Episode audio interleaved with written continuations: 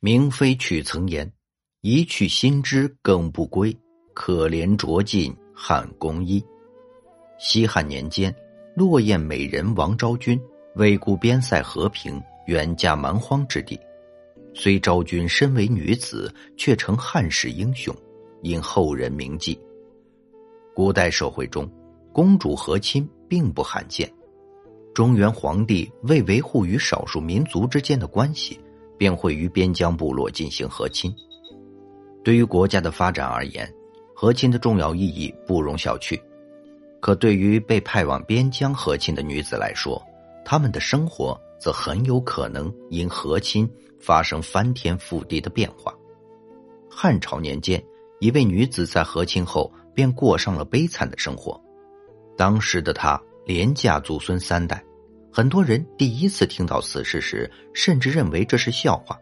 可是，对这段故事背后的原因进行了解后，世人亦能体会到此女子的辛酸之处。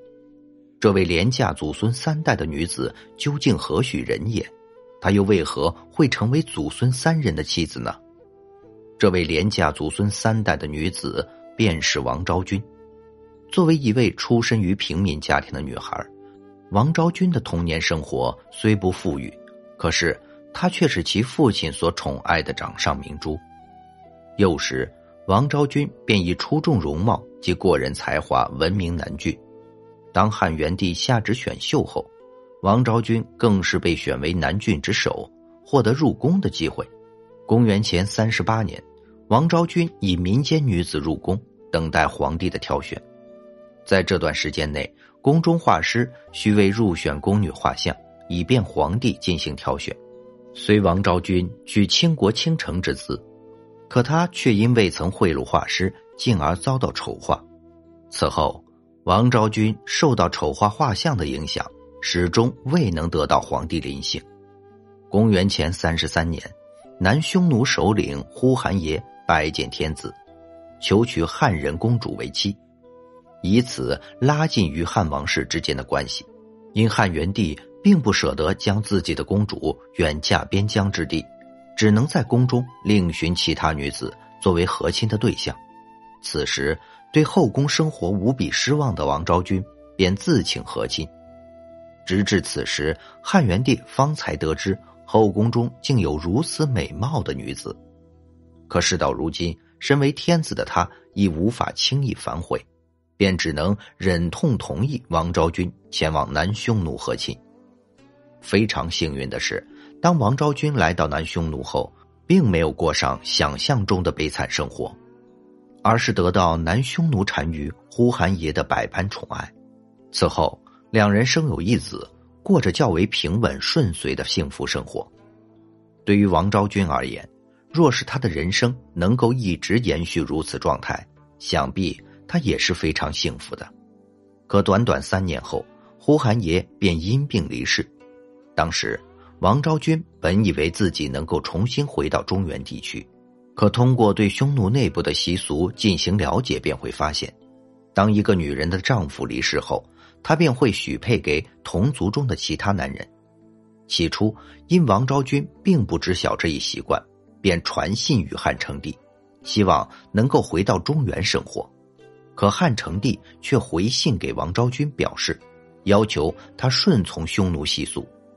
尽管对于汉人女子来说，如此习俗令其痛苦不堪，可后来的王昭君已然接受如此命运，不愿做出过多反抗之举。在王昭君改嫁给呼韩邪长子傅朱磊后，两人共生下两个女儿，可见。后来的王昭君也接受了嫁给第一任丈夫之子的命运。纵使最初的王昭君无法接受如此情况，可当她收到汉成帝的回信后，汉成帝的态度已经让她明白自己的处境。在这样的环境中，与其愤而不从，不如融入到匈奴部落。然而，王昭君与傅朱磊的婚姻并未一直延续下去，在两人结婚十一年后。傅朱磊便因病离世，在这种情况下，以匈奴传统规定，王昭君需要嫁给傅朱磊之子搜邪若低单于。这段婚事给王昭君造成的打击难以言喻。此后，王昭君的内心无比绝望。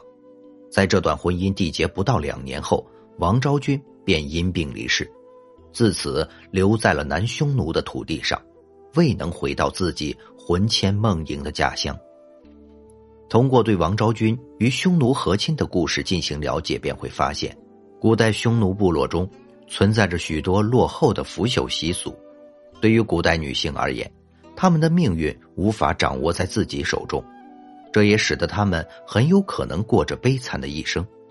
作为一位和亲的牺牲者，王昭君的深明大义亦令后人称赞不已。